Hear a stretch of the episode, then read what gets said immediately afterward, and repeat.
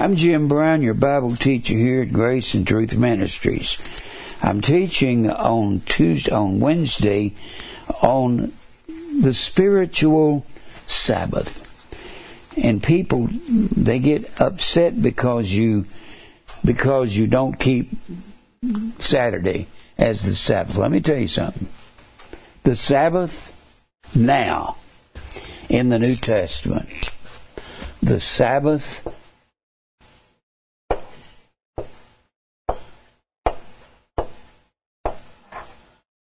is every day. Sabbath means rest. We've been going through things that tell us what the Sabbath equals. The Sabbath equals. It equals rest because that's what it means. It doesn't mean anything else. What happened to the Old Testament Sabbath? What happened to the Old Testament Sabbath? They had more than one day a week that was Sabbath. They had Passover was a Sabbath, Pentecost was a Sabbath, Feast of Ingathering was a Sabbath, and they had feasts and all the and those like for instance the passover was a sabbath that was on nisan 14 nisan is our month march april. April. But the passover was also called the feast of unleavened bread.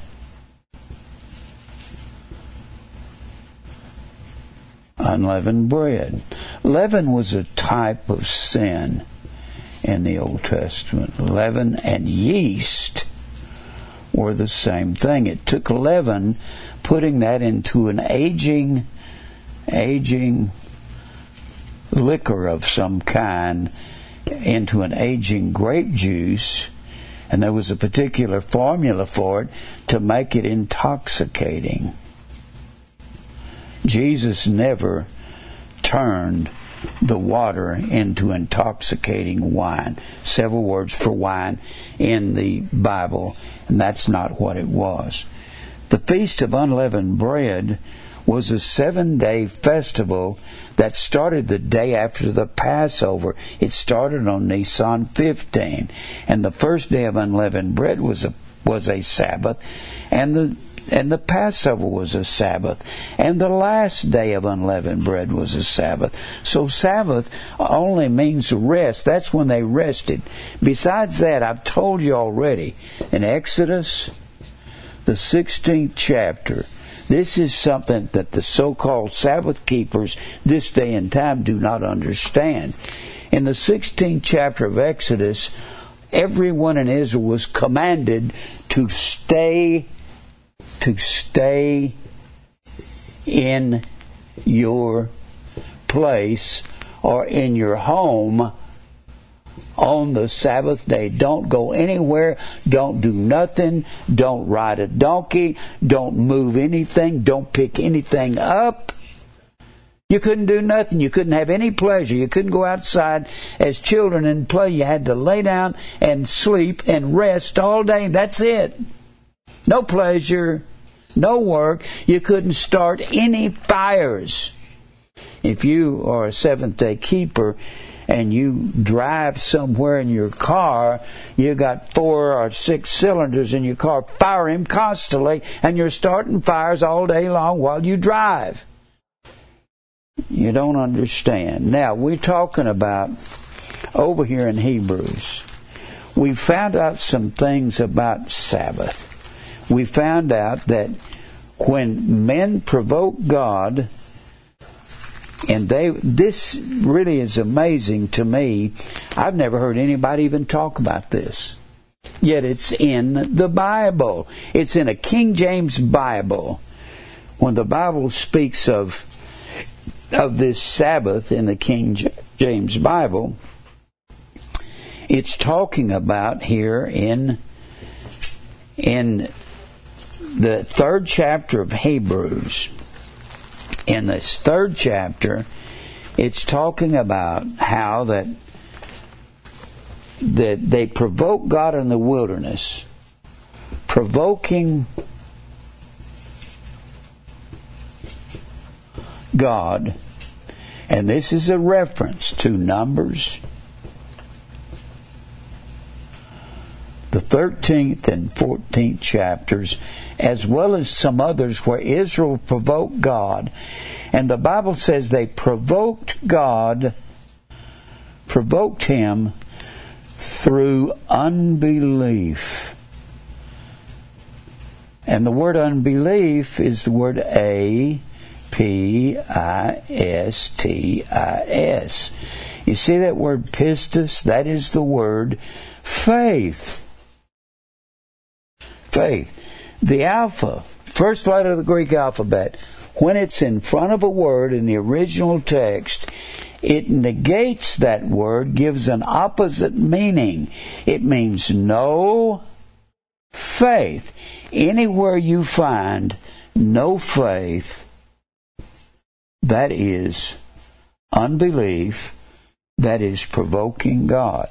Now, we also found out last week, I got to give you a couple more of these definitions, that stagger in the fourth chapter of Romans was also unbelief. Stagger Abraham staggered not at the promise of God through unbelief. The Bible says in Romans 4 18 and 19 that staggering is unbelief. It's unbelief. It's apistus. So stagger and provoking God would be equal because both of them equals unbelief. Things equal to the same thing are equal to each other. So provoke and stagger. Then we also found out that stagger is the word diakrino, D-I-A-K-R-I-N-O. So diakrino would equal unbelief, wouldn't it? uh, if equals are substituted for equals, you can, if diakrino equals unbelief, and stagger equals unbelief, and provoke equals unbelief, no faith, then everything that faith is would be staggering diakrino. Diakrino means to discriminate.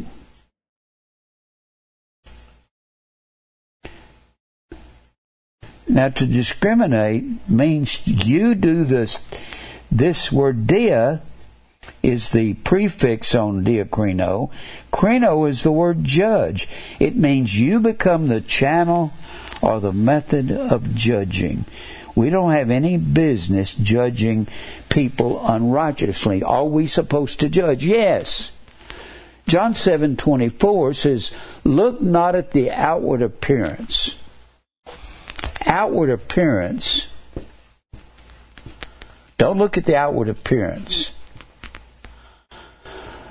And when you, it says judge, oh,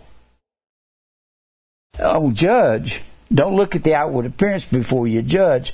Judge righteous judgment. Judge righteous.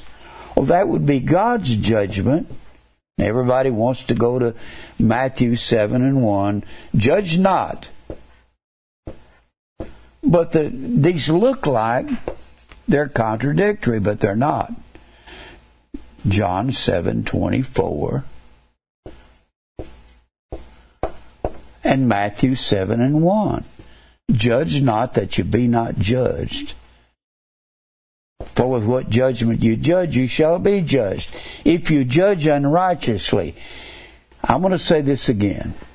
When you start a, a sentence with a verb, judge is a verb. It shows action. When you start a sentence with a verb, there's an understood subject. I learned this somewhere about the ninth grade. One of my English teachers said, You start a subject, you start a sentence with a with a verb. There's an understood subject. You judge not. Don't you judge, but pronounce the judgment of God. Judge, krino, it's a part of the word. If you notice, it's a part of the word diakrino. Don't you judge, because when you judge, you diakrino. You insert your opinion and say, this is what I think it is. Well, we're not supposed to, we're supposed to pronounce God's judgment. People say, you're judging when you say Kenneth Copeland lies. No, no, he lies. That's God's judgment. There's no such thing as prosper and being health being money and physical health. That's not what it means. Prosper juhodos means well way. There's two ways, a narrow way and a broad way. Health is the word hugion. Same word as sound doctrine. Sound. It's the same word as sound. It means uncorrupt words. That's not judging, that's pronouncing God's judgment. Now, diakrino is also unbelief because it's the word stagger. So everywhere you find diakrino, that'll be the same thing as staggering, provoking, diakrino. It'll be, and you've got that in many areas. Let me show you something. Look over here at the word. Well, it's also the word in Mark 11 23. If you'll say to this mountain, Be thou removed, be thou cast into the sea, cast. Boy, this tells a story here. Cast into sea. And you're not doubting your heart. I've gone through this. But if you if you don't know what a mountain is, if you don't know what cast into the sea means, you don't know what doubt means, you don't have any idea what to do or what to say.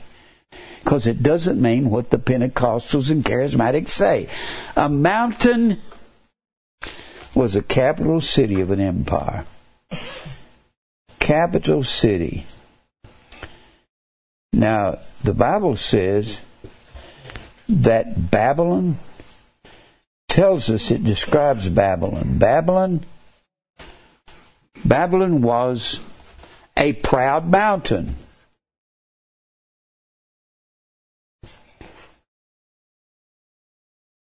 And Babylon was God says you are I'm going to make you a burnt mountain a burnt mountain and we see Babylon burning in Revelation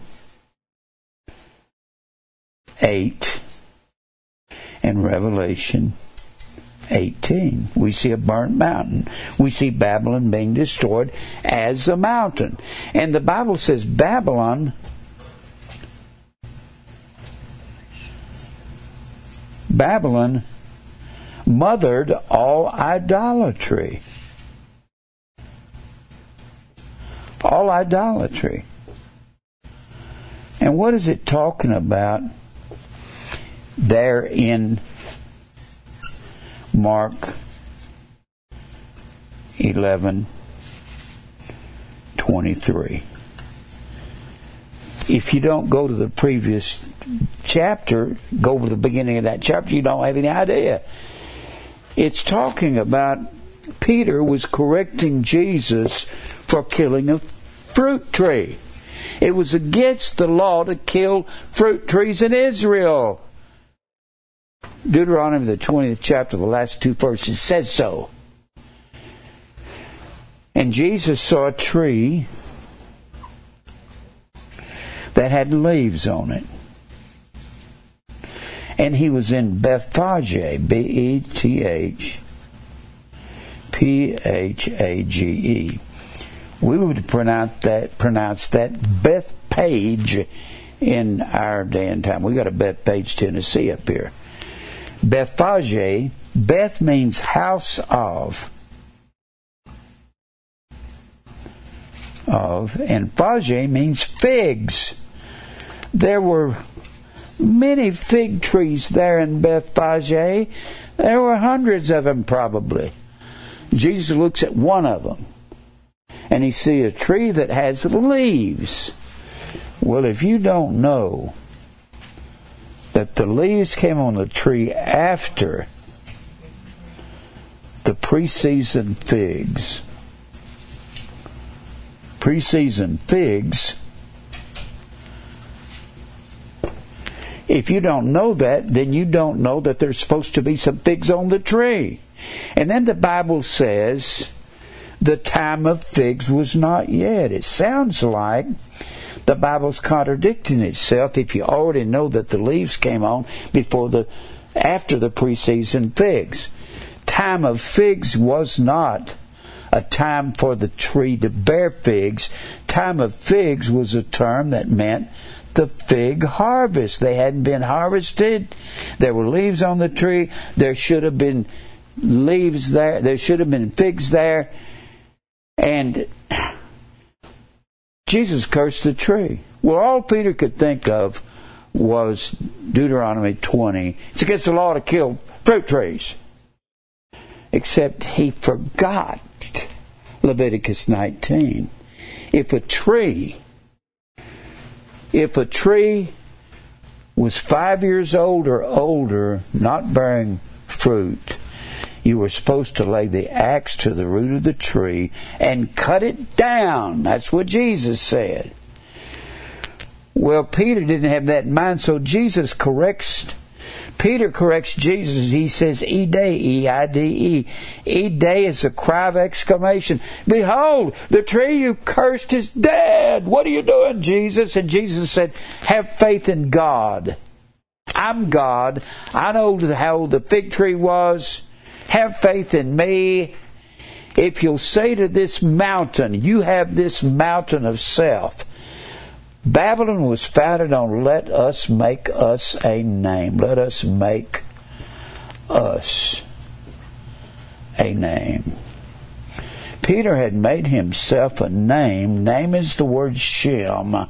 It means authority. He had made up his own doctrine and said, Jesus, you killed a fruit tree. And Jesus said, if you'll say to this mountain, this Babylonian attitude you have, be thou removed and be thou cast into the sea. Cast into the sea was always where Babylon was cast down into the sea. It's amazing in the Old Testament, Jeremiah 50 and 51. Read those chapters. That was the destruction of Babylon by Cyrus, the king of Persia in the ancient world. That's where he destroyed it. And there's several other accounts of it. And you got that in uh, also in Daniel, Daniel six, uh, Daniel five, where Belshazzar was brought down. You got that in Isaiah, Isaiah thirteen and fourteen, and Isaiah forty four and forty five. This is the destruction of Babylon. And, he, and it's always, and the Lord has Jeremiah tell the prophet, take this book of the law, go into Babylon, and when you go to Babylon, put a, a tie a rock around this book of the law, cast it into Babylon, into the Euphrates River, and say, "So shall Babylon sink."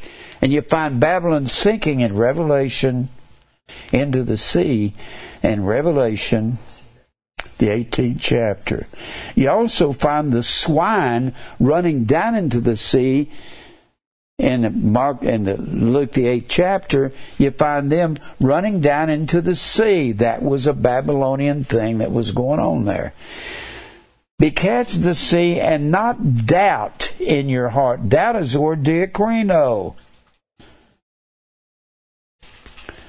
So doubting has the same meaning as stagger, doesn't it? To discriminate. So doubt in Mark Mark 11 23 doubt is the word diakrino, D-I-A, K-R-I-N-O. So doubt, discriminate, diakrino, stagger, provoke, are all the same thing. And how did Israel provoke God? Oh, How many we'll have to I'm on this subject and I have a hard time getting off of it. Let me give you a couple more words on diakrino. So this is unbelief. When you decide whether something's right or wrong, you say, Well, yesterday, God, you were right yesterday on what you said, but today I think I'm better at judging the situation than you are. I think it's okay to do this. That's when you doubt and you start diakrino and you're in unbelief. Now, look over here in 1 Corinthians 4. 1 Corinthians 4, and here's the word diakrino. Except God kind of reverses it on us. It's okay for God to diakrino, become the method of judging, and that's what he says in 1 Corinthians 4 and 7. And he says here in verse 7 Who maketh thee to differ from another? The word differ is diakrino.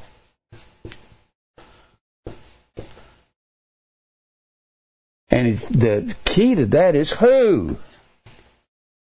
Who makes you to differ, diakrino, from another? The who is God. It's okay It's okay for God to do diakrino, but not for you and I to become the channel of judging. And that's when he says, Who makes you to differ from another? And what do you have that you didn't receive? And the idea is you got it from God. And that's how he makes you differ. How pretty are you? How much prettier are you than other women? How much handsomer are you than other men? How much talent do you have more than others? And who made you to differ? Who discriminated between you and someone else and gave you more talent than they had? If God gave you the talent, you have nowhere to boast or glory in it. If you're a great singer or a great guitar player, it has nothing to do with you. You cannot play the guitar and glorify God if you're up there basking in the glory of it. You can't be doing that. That's not pleasing to God. If you if you have an ability to play the keyboard or to play a guitar or to throw a ball or to hit a ball so far, that's not you, or if you have a lack of it. That's all of God. Whatever you have, whatever color you are, that's of God. Whatever, however overweight you are, that's of God. However underweight you are, that's of God. Your physique is of God. Your just the ability to force yourself to do the things you need to do to lose weight, that's of God. You can't take glory for nothing. That's what he says in the rest of this verse. He discriminated with you and made you exactly who you are. You're supposed to be thankful for it. And then he says, What dost thou have that thou didst not receive from God? Now, if you received it from God, why are you taking the glory as though it didn't come from God? God did the discriminating. You can never discriminate. I got a couple more of these. All right. He makes you to differ. I've got many of these on here. Look at John 2, James 2 and 4. James 2.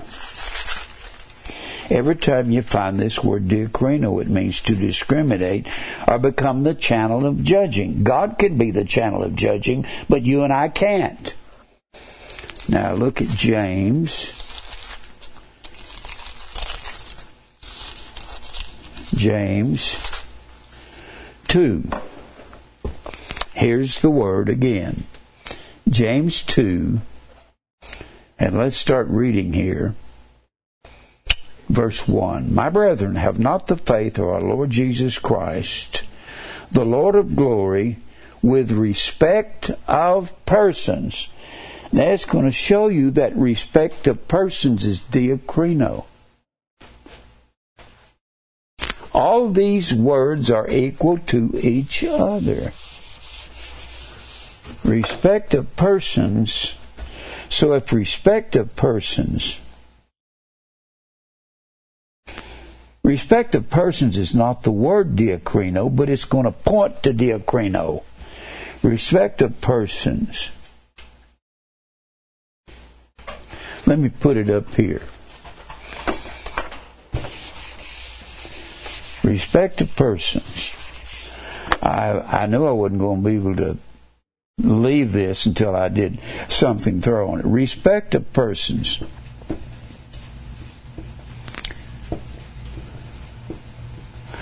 When you have faith in the Lord, respect of persons is ah apistus, which is which is what all these are. Provoking God is apistus, stagger is apistus, and respect of persons. He says, don't have faith respecting persons, because no faith equals respect of persons. Let me give you the word respect of persons. Pros, apo, L E P T E O. That is the word respect of persons. It's, it's a construction of pros, meaning toward. It's our word pro, toward, or for, or for. And ops, our word optical comes from that. O P T I C A L. And ops means the visage. We get the word vision from that. The visage is what you see. And lambano. Lambano means to take hold of. Pros, ops, and lambano means to move toward what you see and take hold of it. Take hold of the surface.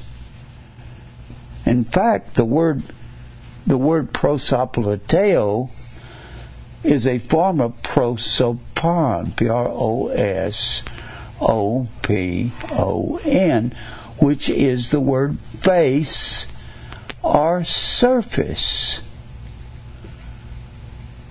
It's the out it's the outward appearance. Look not at the outward appearance, but judge righteous judgment.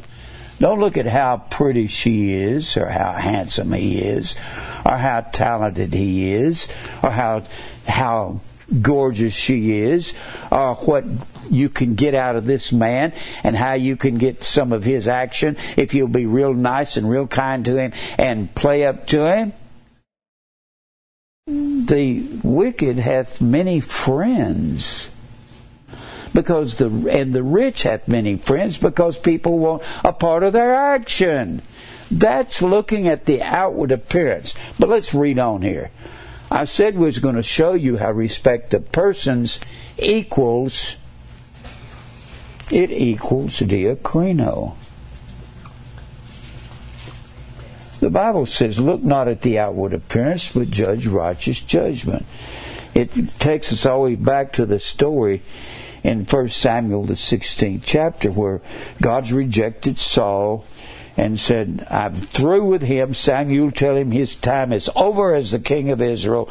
Appointed me a young man down here in southern Judah in the house of Jesse that is going to be a king among the sons of Jesse. And Samuel goes down there, and the first guy he marches out when he tells Jesse, one of your sons is going to be king of Israel. And Jesse says, I know who that is. That has to be my eldest son, Eliab. Eliab is taller than anybody else. Well, Saul was the tallest man of Israel, and he didn't work out. He didn't need another tall man. He needed a young kid with a sling. And he let sevens of his sons pass before him. And Saul kept saying, uh, Samuel kept saying, It's none of these. Don't you have any more sons? And he said, There remains yet the youngest, and behold, he keepeth the sheep. Now, That's amazing. He keeps the sheep. He's the youngest. Keeps sheep. This might be a good place to bring this out. David was keeping sheep, but he wasn't a scrawny little kid. He was very adept, very proficient with the sling and the rod. He goes, this is in 1 Samuel 16. And when the Bible says, "Behold, he keeps the sheep," and Sam and Saul said, "I'll get it right in a minute." Samuel says, "I'm not going to leave until you bring him out here." And he tells one of his sons, "Go bring David here." Just because David was keeping the sheep, it didn't mean that David was incapable of fighting in Saul's army. It means he was too young to be in the army. He couldn't have been 20 years old because we have been studying over in Numbers, the 14th chapter. Numbers 14, when they murmured against God and provoked God, that's when they said, We can't go into this land of Anak and destroy them because those are giants there, and we're not strong enough. We're grasshoppers in their sight. Let me get back over here. We can't go into the land of Anak. These are giants, and they provoke God through unbelief. They didn't believe that God would supply the way to destroy the men of Anak who were over nine feet tall when he had already destroyed the army of Pharaoh crossing the Red Sea, the largest army in the world. So that was diakrino when they were they didn't trust God to be able to conquer their enemies, and that's the same way it is with people in America. This this this Sinai desert like a tongue down into this into this ocean here. God conquered for them here, and they get up here to Kadesh Barnea, and they say, "You can't conquer here; those are too big." And the Bible calls that provoking God through unbelief, through no faith. So everything they staggered, they discriminated, they respected the size of those men. When David, when Saul gets, Saul, I'll get in a minute. When Solomon gets down there into southern Judah and he brings Eliab out, even Solomon said, Surely this has to be the Lord's anointed. He is so big, he's a great soldier. And Jesse said, The father said, Surely this must be what you're looking for. And God speaks to Solomon and says, speaks to Samuel and says, Man looks at the outward appearance. He is respecting persons, but the Lord looks at the heart. God doesn't look at the surface of a man. And then he anoints David to be king. Here's an amazing thing about this. David was not Evidently, the only reason he wasn't in Saul's army in the 16th chapter, he wasn't old enough. But he was capable because the 17th chapter shows him capable. In fact, you can look at the 17th chapter. Well, no, let me finish this right here, and then I'll get back to David in the second chapter of James, have not the faith of our Lord Jesus Christ, looking at the outward appearance. That's not what faith is. Faith is death to self and believes God in spite of all of the size of the opposition. It doesn't matter. And then he goes on to say, if there come a man to your assembly with a gold ring and goodly apparel, he's uh, a real estate broker or a banker. And there come in a poor man in vile raiment. And you have respect, prosopolepteo, you have respect to him that weareth the gay clothing. It didn't mean homosexual clothing. It means fancy clothes. Three piece suit, diamond rings, and a Rolex watch on his wrist. And you respect him because of his position in the community. I told a preacher this one time here in town. I said, you tell a man like that to sit on the deacon's seat or sit here on the finance committee.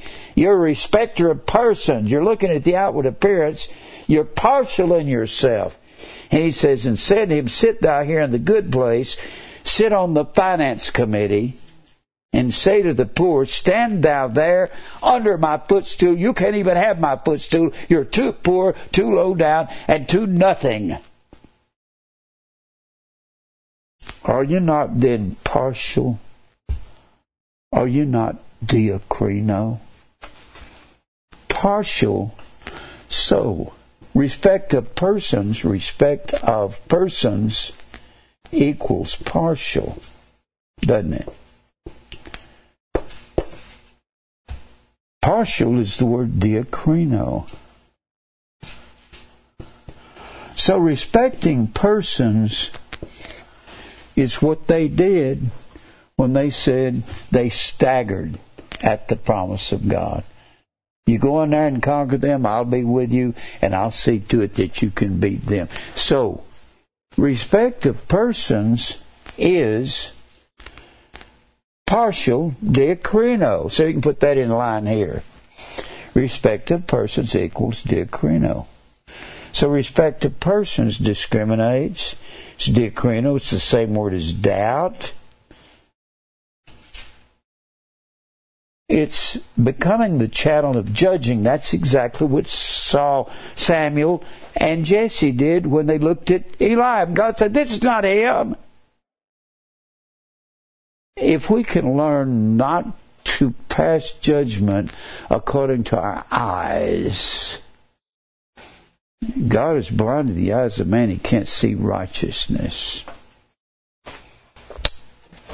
So partial equals diakrino. It equals judging unrighteously. Are you not partial in yourself and judges of evil thoughts? He said that's evil thoughts when you become the diakrino, the judge of things, and discriminate. You have to judge God's righteous judgment. Then he says, Hearken, my beloved brethren, hath not God chosen the poor of this world rich in faith? You're rich in debt to self. If you're rich in debt to self, you don't look at the outward appearance and judge people by what they look like. It's sad that young men won't tell a young girl the truth about predestination and Christmas because they think, well, I might get a date with her. That's the wrong way to approach anybody. Tell them the truth, and if she's going to leave you, let her leave today. Hearken, my beloved brethren.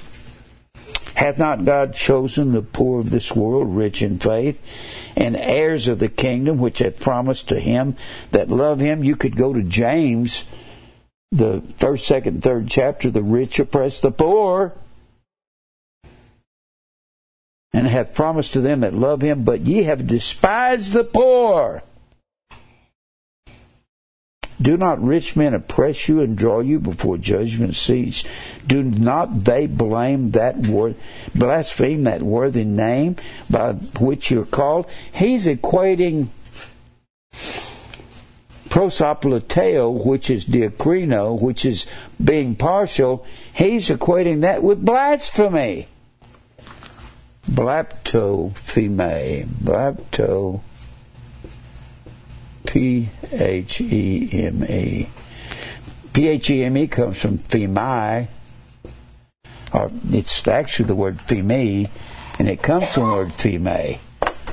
Blapto feme, P H E M I And it comes from P H E M E, which is the word fame. Blapto means to hinder the fame of God or hinder what God has said. And if you hinder God for the rest of your life and you don't believe the Word of God, then you are blaspheming the Word of God, and that's a sin that God does not forgive. Somewhere in your life, you have to start believing God and not yourself. What he's saying, if you diakrino and you stay partial the rest of your life, you're not a believer. Then he says, Do not they blaspheme the worthy name by which ye are called? If you fulfill the royal law, we're still in the same subject of being partial. He hasn't left the subject. If you fulfill the royal law according to scriptures, thou shalt love thy neighbors thyself. Love means to walk in the commandments of God. That's agape. If you have respect to persons, if you have prosopolepteo, you commit sin. That is sin. That's the same thing as apistus respect of persons is equals apistus. Means no faith. I, that takes me over to Romans 14. I won't go there right now. Romans 14. Whatsoever is not of faith is sin. Not of faith is a phrase that would equal A P I S T I S, wouldn't it? Apistus, no faith. It comes from the alpha privative. And pistis, which is the word faith, it means no faith, not of faith. So whatever Romans 14 is talking about, no faith, not of faith, not of faith equals A P I S T I S equals sin. So everywhere you've got no faith, no believing God, discriminating, you got doubting, that's sin. Not of faith equals apistus equals sin. Equals sin. So not of faith equals sin. Let's finish up this right here. And to show you what respect of persons, people say, God wouldn't favor somebody. He certainly would. He's saying we can't favor people. They use this word respect of persons to try to refute predestination. We're predestined. God can do what He wants. We can't be partial. God can be partial. Predestination. You can't negate that with respect of persons. Predestination is the word prohorizo, and God has predetermined His family to the light, horizo, or horizon, or the boundary of light, that we would be conformed to the image or the likeness of Jesus. Image, icon, likeness. And that is God favoring who He wills. The word grace is the word charis and it means unmerited favor. You can't say God doesn't respect persons and He wouldn't have grace on somebody just because He wanted to. That's the only reason He does it. Because He wants to. Unmerited favor. And a, a synonym for grace would be elect. Eklektos, E K L E K T O S. It means favor. You can't say God wouldn't favor one person over another just because He commands us not to do that. He tells us not to look at the outward appearance or the surface. But I want to show you what He equates. What He equates with prosopolepteo. Let's keep reading. If you respect persons, you commit sin and are convinced of the law as transgressors. For whosoever shall keep the whole law and yet offend in one point, respecting persons, diakrino, partiality. He says, if you respect persons, you have yet offended one point, you're guilty of all breaking all the law.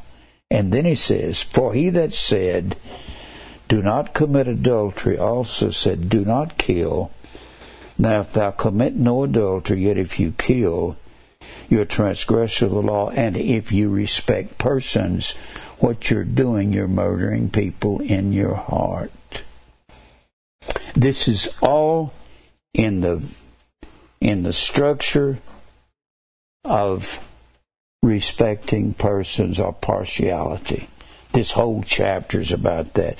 So speak ye, so do, as they that shall be judged by the law of liberty, for he shall have judgment without mercy that has showed no mercy, and mercy rejoiceth against judgment. Now, I said I was going to take you back to David. I've been wanting to bring this out. Let me kind of set this up.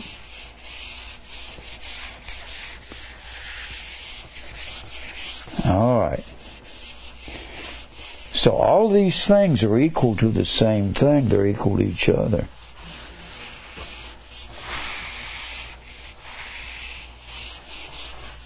Go back over here to Numbers,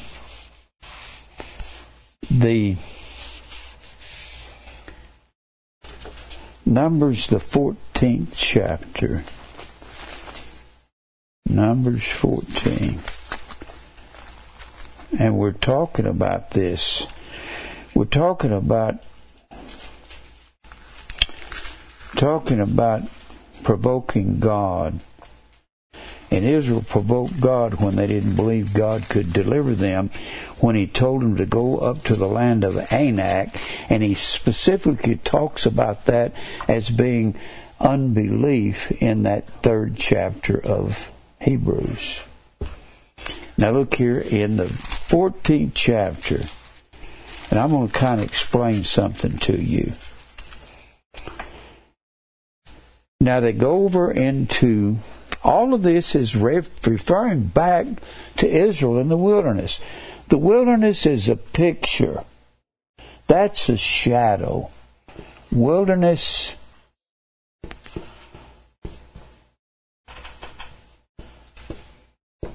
equals a shadow. It is a shadow. It's a shadow. A skia a shade. And it equals to the church. Church is the word ecclesia, E K K L E S I A. It comes from ek and kaleo. The church is the wife or bride of Christ. That's the church. Ecclesia is the word church. And the Bible speaks in Acts, the seventh chapter, of Christ being with the church in the wilderness. So the church is actually it's a picture or it is the very image of Israel in this wilderness right here. It's a picture of Israel coming down here, getting the commandments of God, and the law was written on tables of stone. Now it's written on fleshy tables of our hearts, and we're the temple of God. And you've got the temple, and everything in the temple is equal. and they built the the tabernacle and the temple later on. Solomon's temple would be, be built under the same measurements as this tabernacle in the wilderness. And he received the instructions for how to build it and the dimensions of it here at Mount Sinai. And then Israel comes up here to Kadesh Barnea. And all of this is equal. This is equal to the church in our day and time. It's equal to the church in the wilderness. They were called out of Egypt. Ek means out. We get our word exit on the door from ek and kaleo meaning to call. They were called out of Egypt to go into the wilderness, and this wilderness is a picture of our life in the church as we go through one trial after another and no faith. God has to put faith. He didn't kill everybody in the wilderness. He killed everybody from 20 years old and upward that murmured against God in the wilderness. And when they murmured and they provoked God, provoked God, they provoked God. This was diakrino. It was judging. It was being partial. It was staggering through unbelief, saying, God, you can't deliver us. It was being partial by looking at the outward appearance. That's exactly what they did, didn't they? Didn't they go in there and say, These guys are over nine feet tall. We can't beat them. They're too big. And you've said that in your life. I'm too I'm too much of a nobody to conquer the world. God can conquer the world when you can't. Conquering the world doesn't mean to go out there and become rich. You conquer the world in your mind. You know how you conquer the world? The Bible says, In the world you shall have tribulation. This is the 16th chapter of John. But I have overcome this is something I hope people can get a hold of. I have overcome the world. This is in John 16, the last couple of verses. John 16. And the Bible says in 1 John, 1 John, the fifth chapter, this is the victory that overcomes the world even even our faith. With the victory that overcomes the world is faith. Victory is the word N I K E. It looks like Nike, and I'm quite sure that's where they got it. Nike means victory, and overcome is the word N I K A O which is the verb form of victory. It's the verb. And faith is death to self. We're not supposed to accomplish great things in the world. We're supposed to die to the flesh. If somebody else become famous, that's their problem. And that is problem because if they become famous, they're not a believer. Bless you to you, and men shall reproach you. You're not blessed if you're not reproached. Reproach, O N E I D I Z O. Oneizo means infamous. Well, if you don't like it because you're not famous, if God can make you famous and young and handsome like one of these guys, you get to go to hell one day being infamous. Do I believe these singers and all this are going to heaven? No. Do I believe famous country singers are going to heaven? No. What if they call themselves Christians? You mean like some of these women that call themselves Christians, they strip down to nothing and they look practically naked on the stage? No, I don't believe that's Christian. I just got to thinking the other day. Johnny Cash is dead. Glen Campbell is dead. Merle Haggard is dead. Porter Wagoner is dead. Charlie Daniels is dead. I just got to thinking of how many people, famous country singers, can I think of that are dead? You live, you get famous, you make tons of money, and then you die, and somebody else gets your money, and it's not yours anymore. Then there's something more important to think of than that. Just think all of these famous singers. After they're dead for 20 years, nobody knows who you are.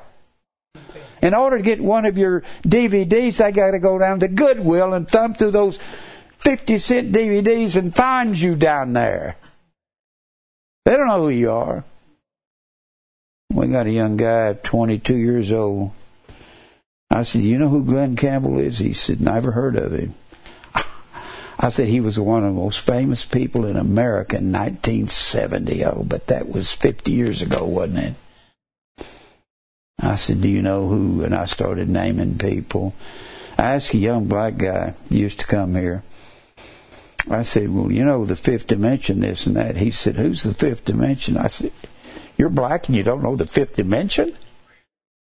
one of the most famous groups in the world back in 1968, 70, 72.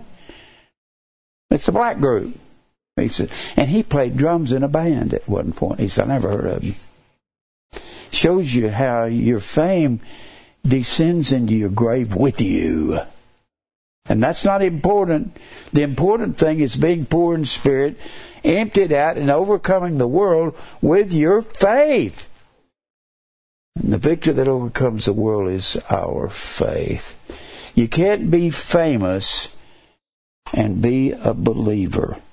If you are, God's got to beat you up to make you a believer. He's got to take everything away from you in order for you to believe God. And I say that to all the famous people in Nashville and Hendersonville and Franklin. They think they go just because they say I love God and I and I got saved, you didn't get saved. There's no such thing. You got to repent. You have to have a daily cross, death to self, self denial. He that beareth not his cross and followeth after me cannot be my disciple and cannot go to heaven.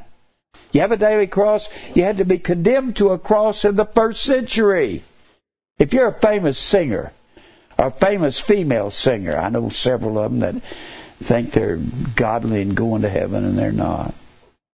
They strip down to nothing and they get on stage and got low cut dresses and their boobs are hanging out. And you call that Christianity? It's disgusting. You're disgusting.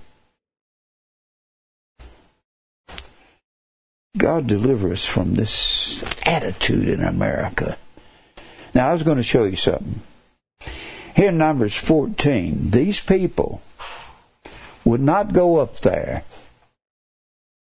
and conquer these giants. Let me tell you, whatever the giant is in your life, you know how you're going to conquer them? By being obedient to God. That's what God said to Israel in Deuteronomy 28. You can conquer your enemies. You'll go against them one way and they'll flee seven ways only if you keep my commandments and my statutes live righteously and godly, and you will win in the world. You may not win money wise, but you'll win in the world. You will overcome all this desire for self through death to self. That's faith.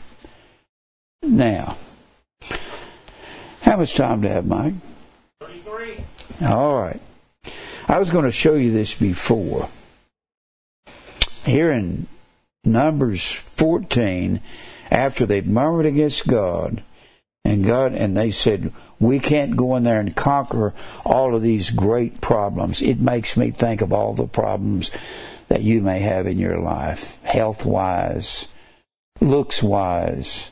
You don't seem to have a lot on the ball and you can't seem to get a hold of things in the world. Well, you're exactly where you're supposed to be. That's how you differ from another. And it's the gift of God in your life, whatever and whoever you are, and whatever color you are. That's what God gave you as a gift. And He says here, He's talking to these unbelievers in 14th chapter. Your carcasses shall fall in the wilderness. Verse 29 and all that were numbered of you according to your whole number from twenty years old and upward, which have murmured against me.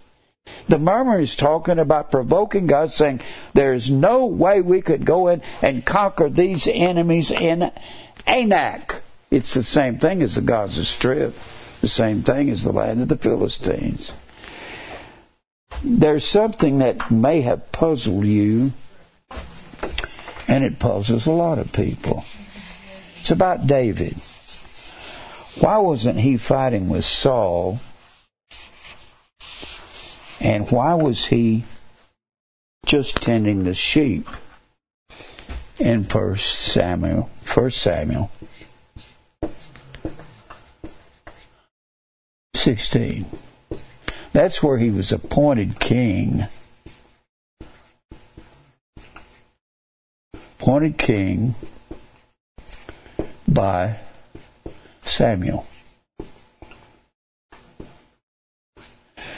Well, people always picture David as a little skinny shepherd boy, little skinny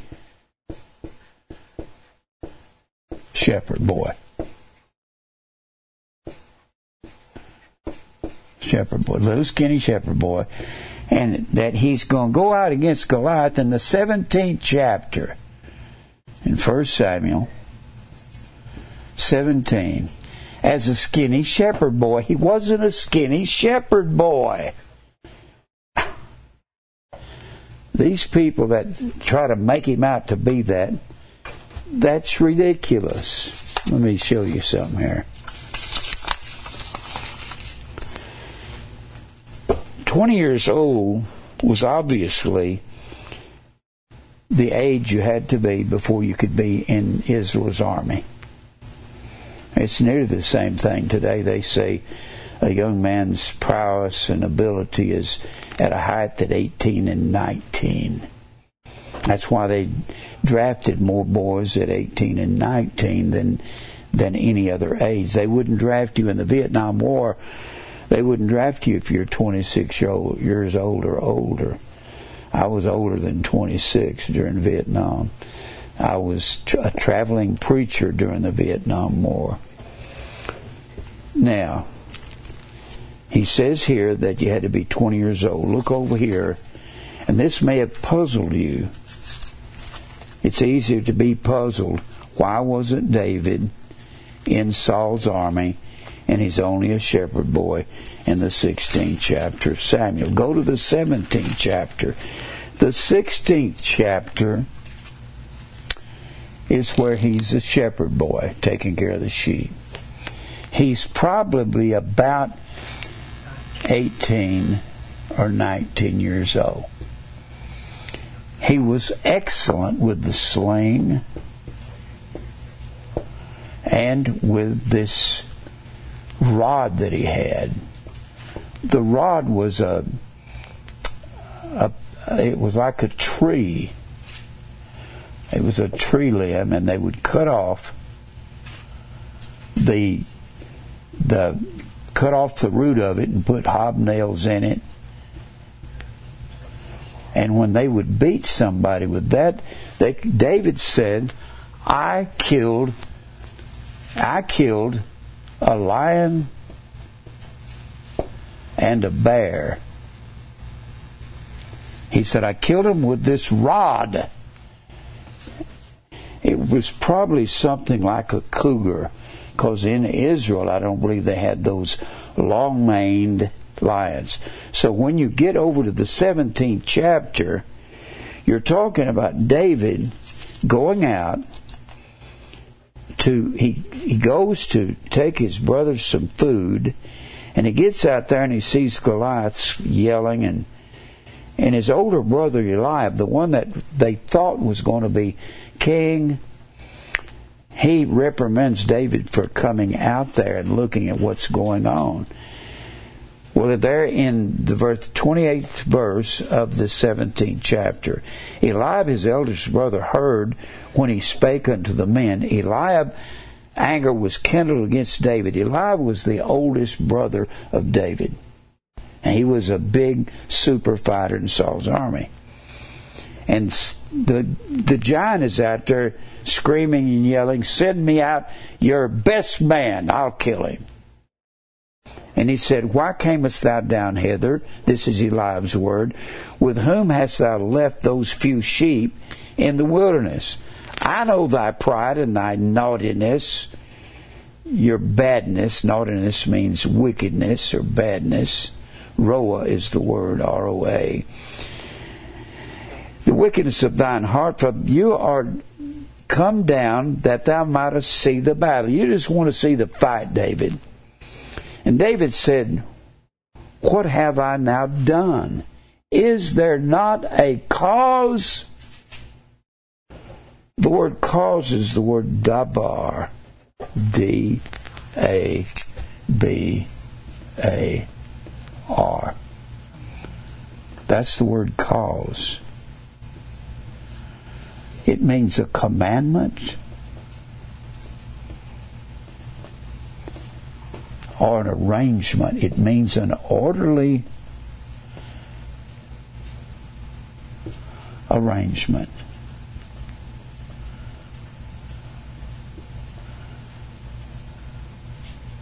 It means an orderly arrangement. Dave, what he's saying, did not God give us command if the king of Israel is righteous? that we could go against our enemy one way and they'll flee seven ways. And who is the king of Israel at this point? It's not Saul. It's David. He was the one that God has rejected in the 15th chapter, rejected Saul and appointed David in the 16th chapter, the shepherd boy. And David says, he doesn't say it, but he implies it. If I am the king and I'm righteous, I can beat that man. Besides that, the sling was a deadly weapon, and those shepherd boys would spend days out there with the sheep, slinging that sling, and they were experts with the sling. The sling in Alexander the Great's army, they had companies of men with slings that were deadly with them. Let me give you an example here. Look here in uh, in Second Kings three and twenty-five. 2 Kings 3. These guys, David knew he could hit that giant right between the eyes, and he knew the giant would never get close to him. He could put an indention in me, his head right between his eyes, like you'd have to dig it out with a knife. And he says here in 2 Kings 3 25.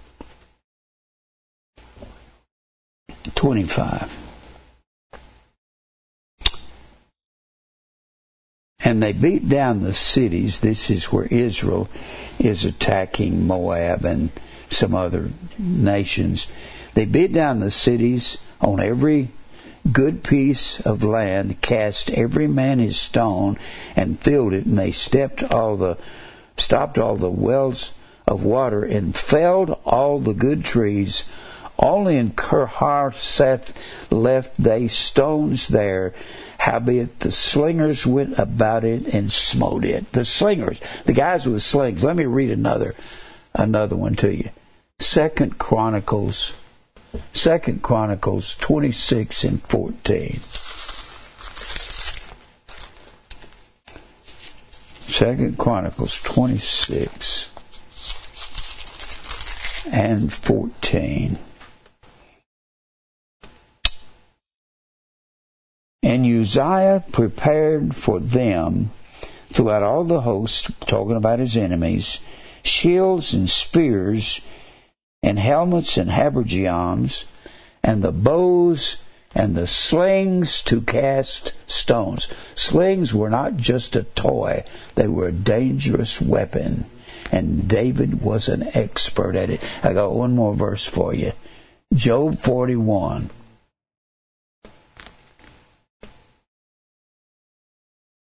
No, no, let me go to Judges 20. Judges 20. Let me go to Judges 20.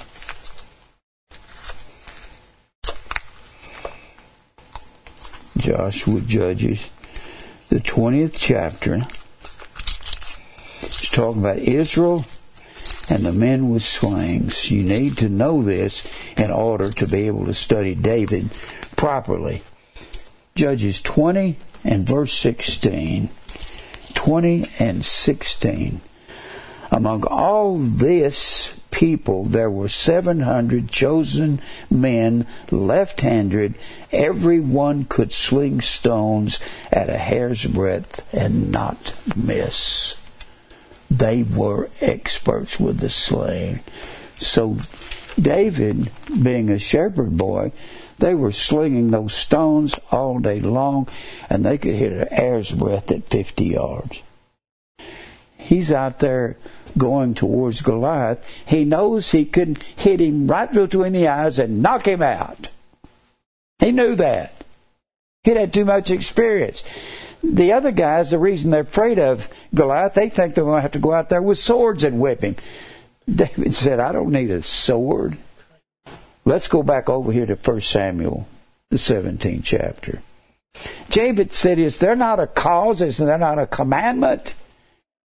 That's amazing because that word cause is used over in Genesis 11 and 1.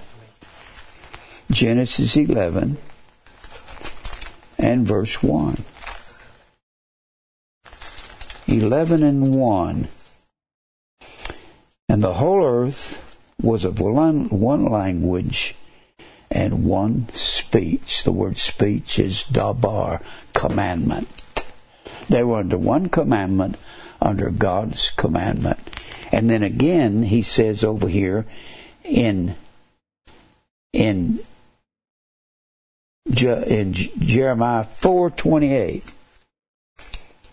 Jeremiah 4:28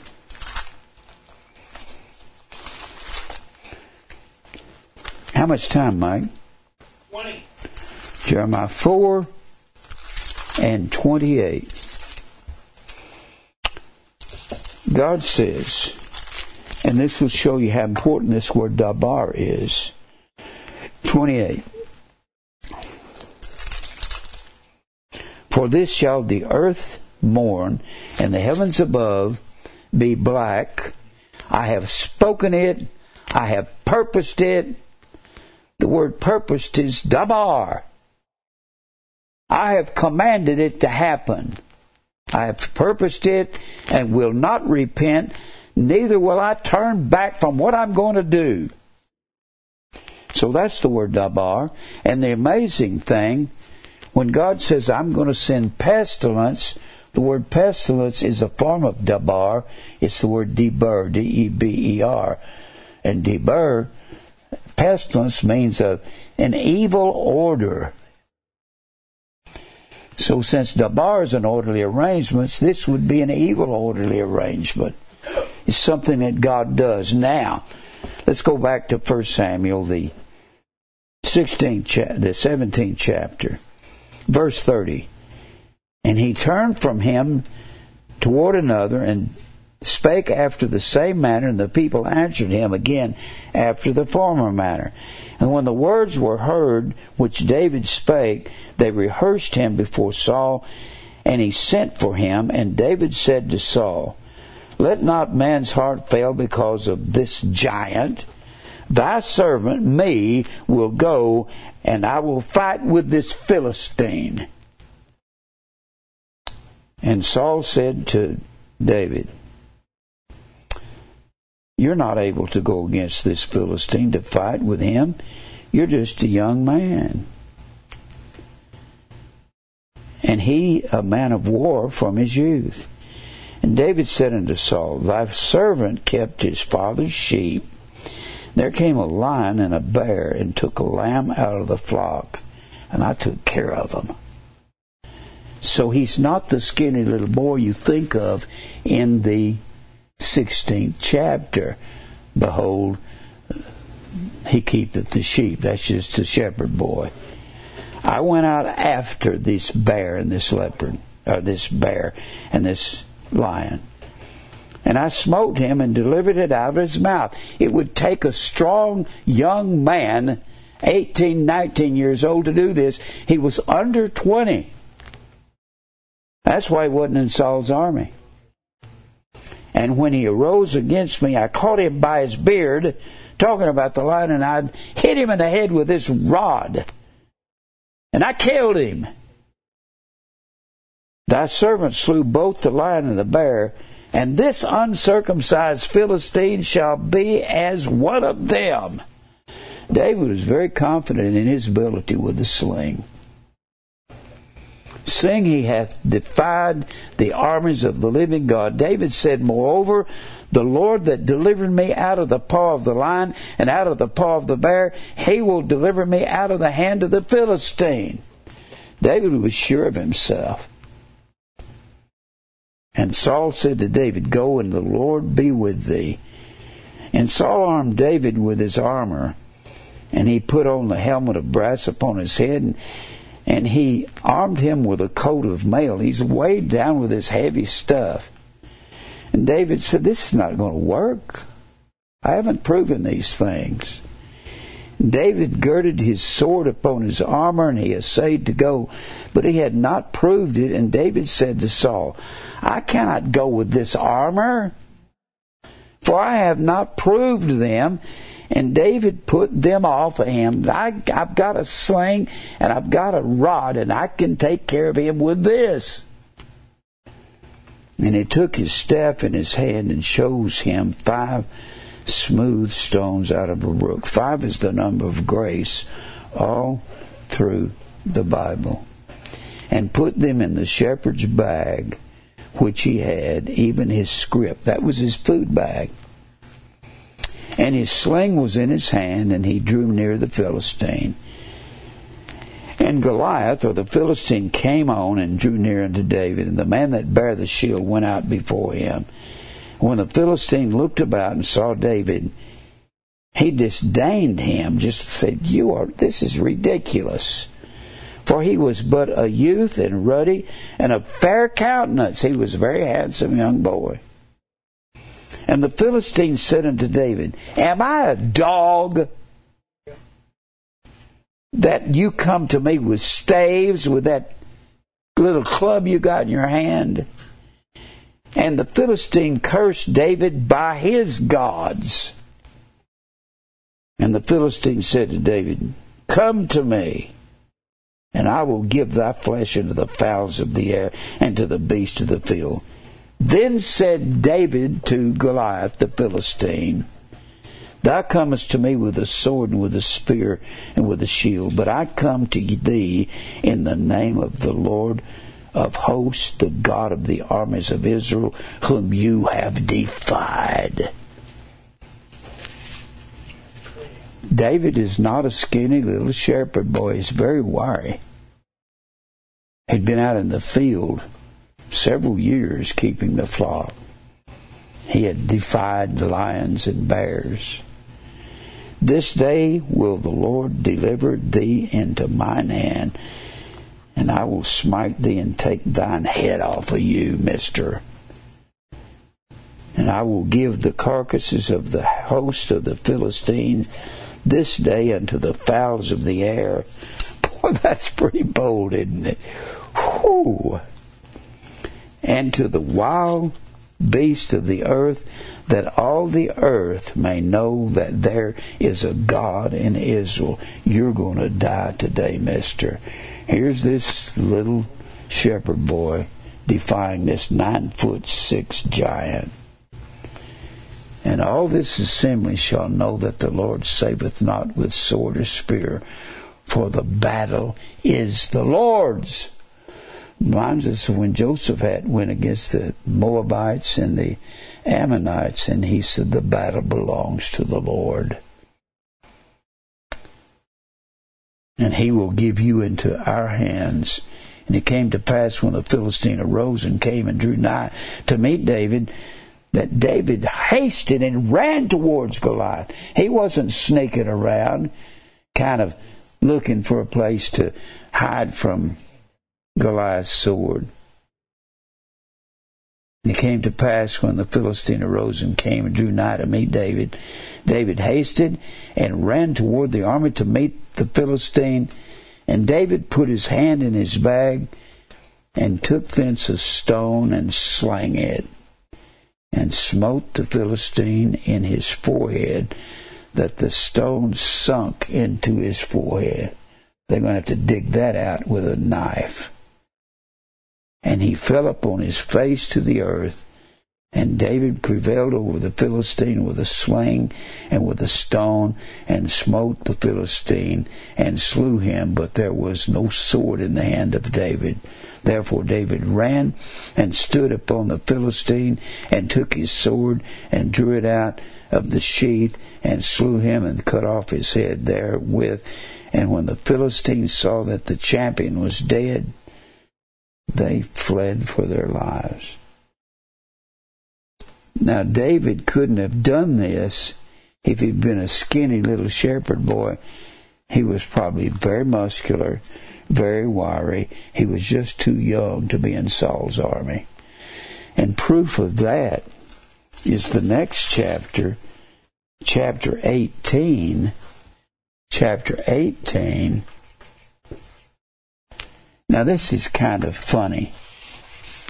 In chapter 18,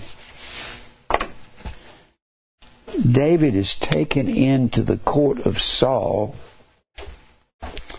Chapter 18. He's taken into the court of Saul.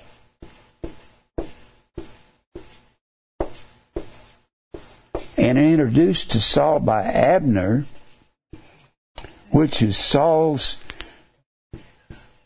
is Saul's commander in chief of his armies. He's captain of the host. And Saul is hearing, he's hearing, I'm just showing you to prove to you he was more than just a little shepherd boy. Only reason he wasn't in Saul's army is because he wasn't old enough yet. But boy, he was tough as nails. And then you get to 18, Abner to introduce him, and Saul says a stupid thing. Who is this young man? Saul knew who he was because in the 16th chapter, where an evil spirit had entered into Saul, and he and they called for David to play his harp before Saul to soothe his spirit. So it was David that had played for Saul in the 16th chapter. And he's saying, Who is this young man? And they say he's the son of Jesse. He's one of your, he's Eliab's younger baby brother, one of your big super soldiers. So to show that David was more. The fact that he killed Goliath wasn't enough. You get further into the 18th chapter, and Saul hears the women singing, Saul has killed his thousands, and David his ten thousands. And boy, Saul just gets in a rage immediately after he meets David, after he kills Goliath in that 17th chapter. And the first thing that Saul does to show you that Saul believed in David's ability and to show you that David had an ability to kill men. In that 18th chapter, Saul, Saul says, I've got this daughter, Merab. And if you will go out, he appointed David to be the head of his bodyguard.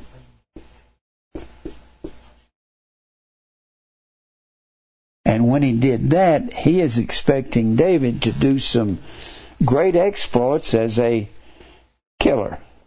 So he said, I want you to go out and bring me a hundred Philistines, foreskins. He didn't mean, I want you to go out and circumcise a hundred of them. I want you to emasculate them. Now, what's the purpose of that? Well, that way, if he cut off their genitals, they would never be able to reproduce children to come up against Saul. Reproduce. They would never be able to reproduce children.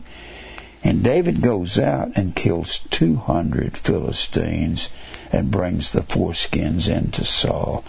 That's proof that David was very capable just a few days before when he was a shepherd boy in the 16th chapter. But just because he wasn't in Saul's army means he wasn't 20 years old. And that was what I call draft age in Israel. Do I have any time, Mike? Six. Six minutes. I could have taken more time on this. Let me read on down to the end of that that uh, that 18th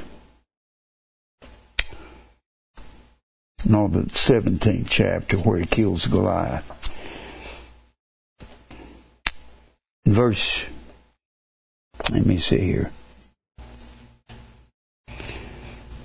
he smote the Philistine in verse 50 he prevailed over him with a sling verse 51 Therefore David ran and stood upon the Philistine, took his sword out, cut his head off. Now that will definitely kill you.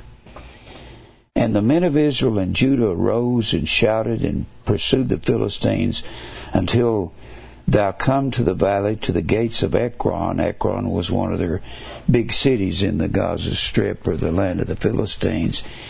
And the wounded of the Philistines fell down by the way to Shaaraim even unto Gath, that's where Goliath was from, Goliath of Gath, unto Ekron, and the children of Israel returned from chasing after the Philistines. They spoiled their tents, and David took the head of the Philistines and brought it to Jerusalem. He's got the head of the Philistine Goliath in his hand, but put his armor in his tent. And when Saul saw David go forth, against the Philistine, he said unto Abner, the captain of the host, Abner, whose son is this youth? He knew who it was. It was Jesse's son. And Abner said, As thy soul liveth, O king, I cannot tell. Abner perhaps didn't know. Saul must have known. And the king said, Inquire thou whose son the stripling is. The stripling was a young a young guy.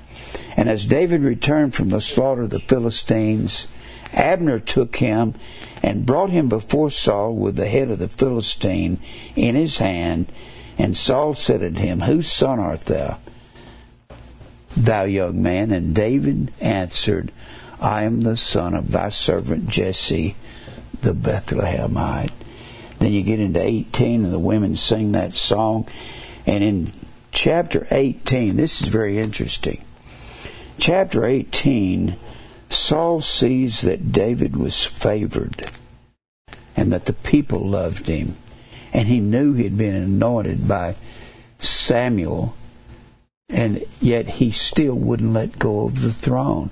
So from chapter 18, Saul only has a little short time with David before he gets so angry. As soon as he's introduced, the women are singing this song David has killed his ten thousands, and Saul is so jealous and so furious. You got to realize Saul only meets David. David sings for him, chapter 16. He goes out and kills Goliath in 17. He's brought into the court of Saul in 17 and he's introduced to, to David. So, chapter 18 is the only place where Saul has any good communication with David. From chapter 19, chapter 19, God puts it in the heart of Saul to begin to pursue David. From 19 to the end of the book, all the way all the way over here to chapter 31. He, David, Saul is pursuing David. He says, I'm going to kill him. He's stealing my throne. And it wasn't David's idea, it was God's idea that David should be king. So from 19 to 31, Saul is after David. He's after him. He's trying to kill him. Twice David traps Saul, once in a cave and once in a deep rut of some kind. And it's like a little bow in a out in the some little valley in a field and God brings a deep sleep, sleep upon Saul and his army, a deep sleep. And both times, in the cave, and when that deep sleep comes on him, both times, Abishai, David's nephew, says, Uncle David, I'll kill this dog. Let me kill him. And David said, No, he is the Lord's anointed. What's amazing, God had had God had Samuel anoint Saul, and Saul was of the wrong tribe. He was of the tribe of Benjamin, and you had to be of the tribe of Judah. Benjamin was the twelfth son of David. Judah was the fourth son, and the scepter will not depart from Judah and out of Judah would come the king, and David comes out of Judah. Saul was out of Benjamin. When God appointed him, he was of the wrong tribe. I could spend more time on this, but I'm just about out of time. Do I have any time left? No. Don't have any. Well, I'll I'll come back next week. We're going to continue to talk about this thing of provoking God. We provoke God in life when we're going through our life and God puts obstacles in our way and we say, I don't believe God can cause me to win that battle. You don't win it according to your definition. You don't win it by getting the job you want. You don't win it by getting the money you want. You win it with death to self and say, God will take care of me how He wants to. Well, let's pray. And uh, I kind of got off my subject. I was going to get back to Moses uh, murmuring against God, but I'll get back to that next week. Lord, thank you for truth. Thank you for your word. Thank for everything you do. Cause us to continue your work. Fight our battles for us, Lord. You, you're the only one that can. We've got so many obstacles we need to overcome. I'm just going to sit back and rest in what you're doing. We'll give you praise for everything. We ask all this in Jesus' name. Amen. I kind of veered off, but I got that in about David. I really like that.